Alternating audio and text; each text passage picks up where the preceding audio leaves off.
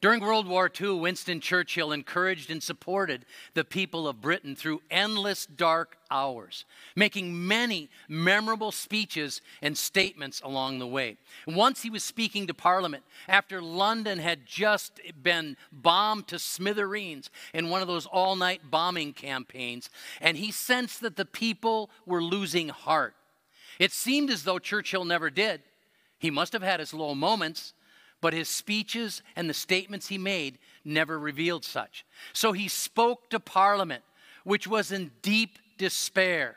This is not the end. This is not even the beginning of the end, but it is perhaps the end of the beginning. Now, we're concluding our sermon series today the most excellent way from 1 Corinthians 13, verses 4 through verse 8, where we're looking at the final two profound statements regarding love. Love always hopes, love always perseveres. And this is one of the reasons why love never fails. And what made Winston Churchill stand out in his resistance of the Nazi aggression was his love for people and his love for his nation. And he thus kept hope alive and he kept challenging people to persevere. And folks, it's hard to remain hopeful, isn't it? When the culture all around us is falling apart faster than anybody can put it back together. We live in a world that constantly maligns Christians because we do not toe the party line. Listen to what 1 Peter chapter 4 verse 4 says. They are surprised that you do not join them in their reckless wild living and they heap abuse upon you. Sounds kind of prophetic, doesn't it? Almost 2,000 years ago to say that. That's what we're experiencing. We're the ones who don't fit in to the world's agenda, so they pile it on. And it can get discouraging from time to time. It can seem hopeless. It can seem like the battle is already lost. So why even persevere? Well, verse 7 in 1 Peter 4 says this The end of all things is near. Therefore, be alert and sober minded so that you may pray. When it says the end is near, it's like you can almost touch it. You're stretching, you can almost touch it. It's that close. In verse 8, a verse we looked at briefly last week, says, Above all, love each other deeply because love covers a multitude of sins. Stay calm. Use good judgment. Maintain a spirit of prayer. Do not be filled with anxiety. Do not panic. Look at life realistically and recognize that God is in control. You know, on the eve of Jesus' arrest, on the eve of his trials and his scourging and his crucifixion, Jesus was very stressed. So, what did he do in the midst of all that stress and pressure he was under? He prayed. He was praying. He was looking to God. He was recognizing that God is in control. And prayer is what prepared Jesus to submit to his arrest and all the events that followed his arrest. And do you know it was Peter's lack of prayer in the garden? Remember when Jesus came to him and all the disciples are sleeping? Couldn't you even tarry one hour? Couldn't you even pray one hour in the garden? And his lack of prayer is what led Peter to chop the soldier's ear off and try to resist Jesus uh, being arrested. And it was his lack of prayer that even led him to deny Jesus three times in the next 12 hours, even though Jesus told him this was what was going to happen. And Jesus said, Peter, take heart, I've prayed for you. Verse 8 says, above all, more than anything else in your life. What can you say in your life is above all. I could say, well, my love for my spouse is above uh, my love for everybody else, or my love for my children or my grandchildren, or, or you could say, my love for God is above all else. Here it says, above all, love others deeply. It means be fervent in your love for others. And it's the Greek word tene there. It means to strain, to stretch, give it all you have. And this is usually an athletic metaphor in the Bible. So it would be like a sprinter who's straining, giving everything they have, every ounce of energy to get to the finish line. And many times sprinters will strain so hard and lean so hard at the tape that they will actually lose their balance. Their center of gravity will move so far forward that they can't their legs can't keep up. Sometimes even fatigue sets in because they're they're they're consuming all of this energy and don't take in enough oxygen in a short span of time to process all the energy they're burning. So they crash and burn on the track. And they could be going 22, 23, 24 miles an hour, lean so hard and lose control and go skidding across the track. Long jumpers try to strain and stretch the same thing. They try to create as much speed down the runway as possible. And then maintaining that speed, the last two steps, they gather, shorten their steps so they can jump up into the air because they want to get height in order to go distance and to actually keep running in a sense. And their legs end up behind them, and their arms end up behind them, and their torso is leading the way. Their center of gravity is leading the way. And then as they start to descend, they want to bring their arms forward and their legs around and reach and stretch, straining with all their effort to go as far as they can go. Same thing about pole vault, and I gotta I gotta weave this one in here, folks. You gotta forgive me here all right? But pole vaulters try to do everything they can to generate as much speed down the runway to convert that, that horizontal speed into vertical energy. And they're doing it by planting a pole in the box, a carbon graphite fiberglass pole in the box, trying to bend it at 90 degrees. And then when they plant that pole, at the time they plant it and are running through, they jump off the ground at the same time. And there are, for world class athletes, over 1,000 foot pounds of pressure on their shoulders when they plant that pole. And then they're pulling as hard as they can against the pole to keep that energy stored in there while they're pulling their body up into what is called a rock back, the phase where your back is parallel to the ground. And then to keep pulling to store that energy in the pole to get your body inverted like this, pulling up the pole, rotating, turning in, and then coming off the top of the pole as the pole whips, as it unbends. And every motion has a purpose. Because even you turn your thumbs in at the top so you don't drag it off. You know, because every action, there's an equal opposite reaction. If you try to throw your pole back, what happens to your elbow? See where your elbow goes? So you turn your hands in and roll back like this. All of that effort and energy, straining to clear the bar. And world class vaulters will go 36 to 48 inches over their top hand coming off the top of a pole. This is the kind of effort to love fervently, to love deeply, that should be evident in our love for one another. If there ever was a time that Christians needed to be close, it is right now. Please do not play into the hands of the evil one. Do not play the game of our enemy. This is the time for Christians to stick together. Do not waste precious time criticizing other Christians. Please do not waste time criticizing other churches or criticizing pastors. Spend your days Spend your weeks, spend your hours, spend your months and years building up one another, staying fervent in your love for one another. You know, if ever there was a time to stretch our love for one another, to love deeply, to keep fervent, it's when the end of all things is near. And now is one of those times. It's near, it's close. And this passage tells us that when we love each other deeply, that that love covers a multitude of sins. I don't know if you're aware of this or not, but that's actually leaning on the wisdom that's found in Proverbs chapter 10 and verse 12, where it says, Hatred stirs up conflict, but love covers over all wrongs. Nothing Nothing is more compelling in terms of our Christian witness than when there is love and unity between believers. And nothing is more disturbing than when Christians are stirred up against each other. You know, Mahatma Gandhi, the Indian nationalist leader and, uh, and lawyer uh, from India, from the latter part of uh, the 19th century and the first half of the 20th century, who had lived most of his life in India but had studied in South Africa as well. Uh, he famously said, I like your Christ, but I don't like your Christians. They are so unlike Christ. What a stinking rebuke. And sadly, those words are so often true.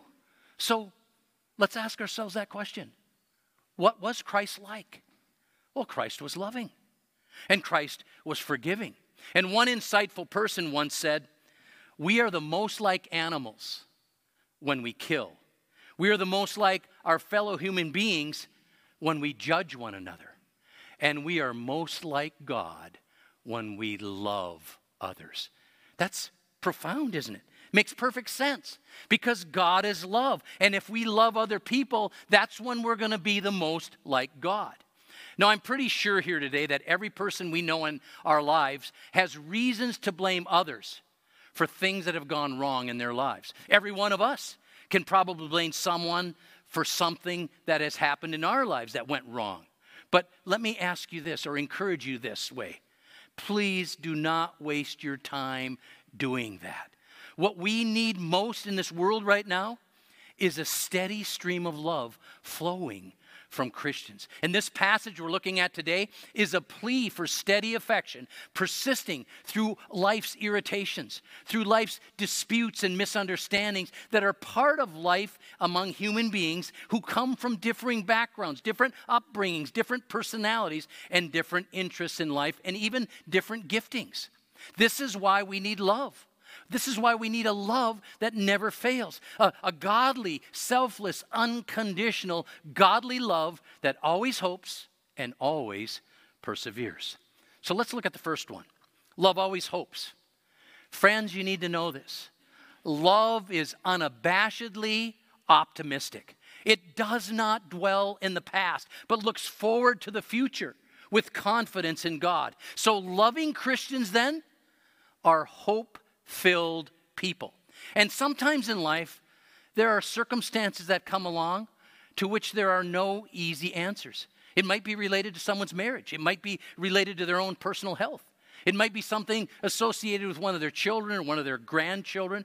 It may be an impending financial challenge that's coming down the road, or maybe it's a job or a career related difficulty, and it will seem like an impossible situation.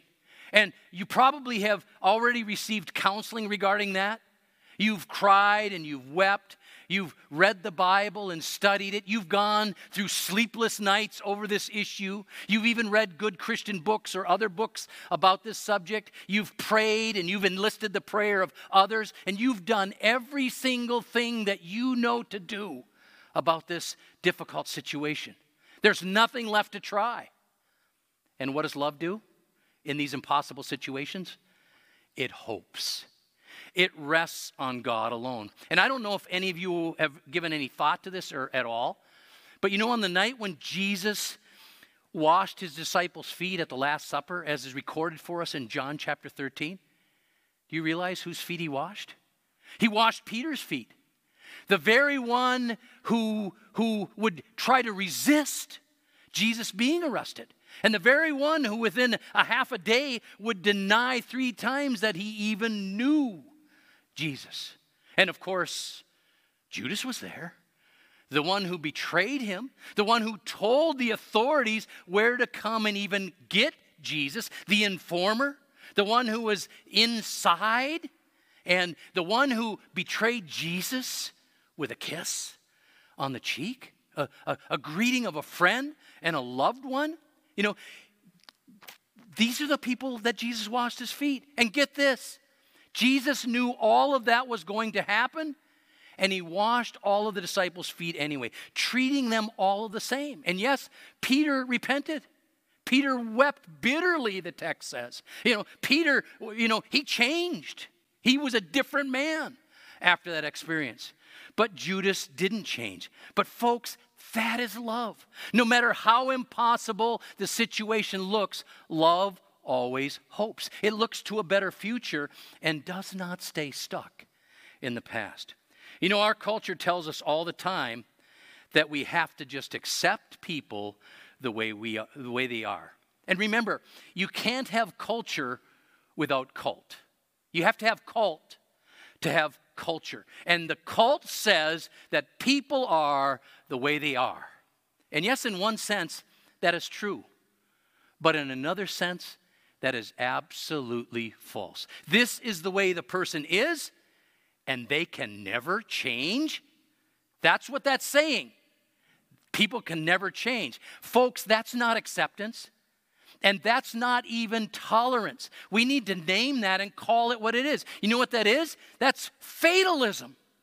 And it's fatalism because it believes there is no God, or it's promoting a world where there is no God. Because if people can't change, then there's no God who can change them. And yes, we can accept people the way they are right now. But love says, I don't believe that you must stay that way forever. I am not giving up on hope. You know, the late British playwright Oscar Wilde from the 19th century used to say, The difference between a saint and a sinner is the saint has a past and the sinner has a future. The saint has a past to keep them from being all puffed up with pride and full of themselves. The sinner has a future to keep them from giving up in despair. The source of our hope is our wonderful future that we have in Christ. So, no matter how bad our past has been, it doesn't ultimately matter. Love never fails because love always hopes. So, let me ask you is hope part and parcel of your daily life? Or are you all wrapped up in the despair of this culture? God wants hope to be part of our daily life because God is love and God loves us. In Jeremiah 29, verse 11, it alludes to this very clearly. In fact, we're going to be doing a series in the book of Jeremiah starting next week where we're looking at all of these statements about love that are listed there and ultimately uh, our responsibility to be loving God. But it says, For I know the plans I have for you declares the Lord, to prosper you and not to harm you, plans to give you hope and a future. Love never fails because love always hopes, and love always perseveres. Now, the word persevere here, or as some of your translations say, endure, is a military term that means to hold one's position at all costs, even to the point of death. See, the battle may be lost, but the soldier carries on right until the very end. And the portrait here is of an army that is surrounded by superior forces, slowly being overwhelmed on every front of the battle. And one by one, people are going down all around us. And the order to stand your ground and, if necessary, die well is given. Here's the deal love holds fast to the people it loves, it perseveres. It never gives up on anyone. It will not stop loving, even in the face of disappointment, even in the face of rejection and utter discouragement.